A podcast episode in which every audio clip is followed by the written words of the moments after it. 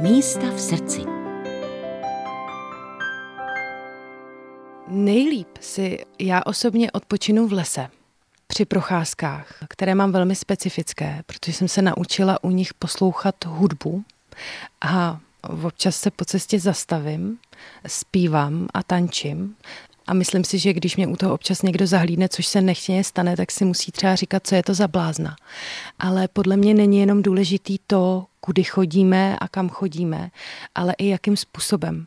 A já jsem třeba zjistila, že si nejvíc odpočinu, když se vlastně dostanu do svého stavu absolutní přirozenosti. Někdo tomu říká flow, někdo tomu může říct i jako s velkým humorem jako osobní šílenství, ale takový to jemňoučký, že se cítíte vlastně tak šťastná a spokojená, že si fakt začnete zpívat nebo tančit a to je pro mě klíč. Jsem toho schopná eh, jak v lese, tak jsem toho schopná ve velkém městě, kde vím, že to je anonymní a vlastně nikomu na mě jako nezáleží, nikdo se na mě nekouká. A mývala jsem to už na vysoké škole, že jsem byla schopná normálně si jako tak trošinku decentně zatančit třeba na autobusový zastávce, když jsem šla někam bokem.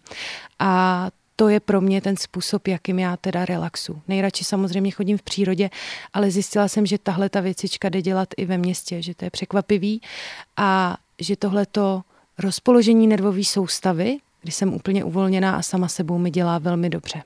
Vy žijete v západních Čechách, takže hmm. předpokládám, že v blízkosti svého bydliště, kromě lesa, kam chodíte tančit a zpívat, tak eh, máte ještě nějaká místa, kam se třeba vydáváte s rodinou, něco, co byste mohla třeba doporučit, něco, co, jak jsem zmiňovala, je vašemu srdci velmi blízké. U nás je toho opravdu spousta. Já mám to štěstí, že když vylezu za dům, tak tam je opravdu hned ten les. Ale současně jsou okolo obrovské plochy lesů, protkaný obrovskýma plochama nádherných luk, které jsou často posekaný a dá se po nich chodit s tím, že máte vlastně velký rozhled po té krajině. Působí to na toho ducha, je to takový pocit úplně jako svobody a radosti z toho prostoru a z té čistoty. Takže já bych vlastně pozvala možná posluchače do té oblasti Slavkovského lesa a s tím, ať se nebojí jít vlastně mimo ty vyznačené stezky.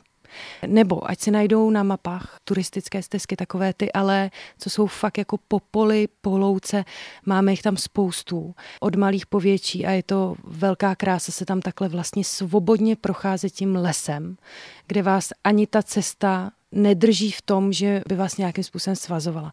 Pak samozřejmě pro méně náročné je tam Klacká.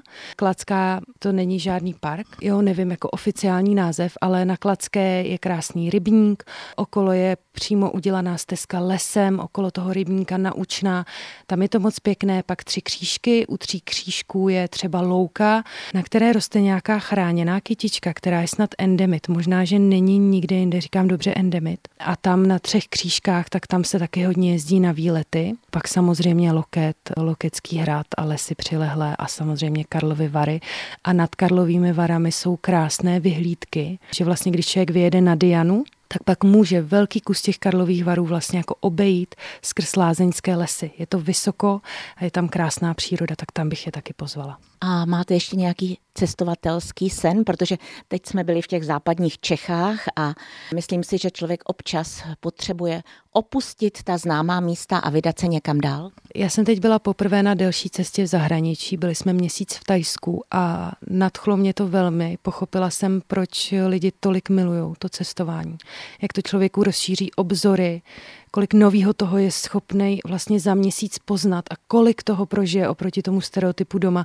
Takže teď jsem otevřená jako spoustě možností od nějakých tropických destinací až po to, že mě lákají severský země. To bych taky chtěla vidět. Předpokládám s vaší láskou k pohybu, že si určitě také vyšlápnete do nějakých hor, třeba českých? Málo kdy, nejsem úplně typ, co by to potřeboval, ale můj manžel to miluje, takže díky němu se do těch hor občas dostanu říká fyzioterapeutka Margeta Strnadová, autorka knihy Z lásky k pohybu, která je o překvapivých souvislostech v oblasti pohybu, psychosomatiky a zdraví a také autorka speciálního cvičení Vyprošťovák. Pro Český rozhlas České Budějovice Mirka Nezvalová.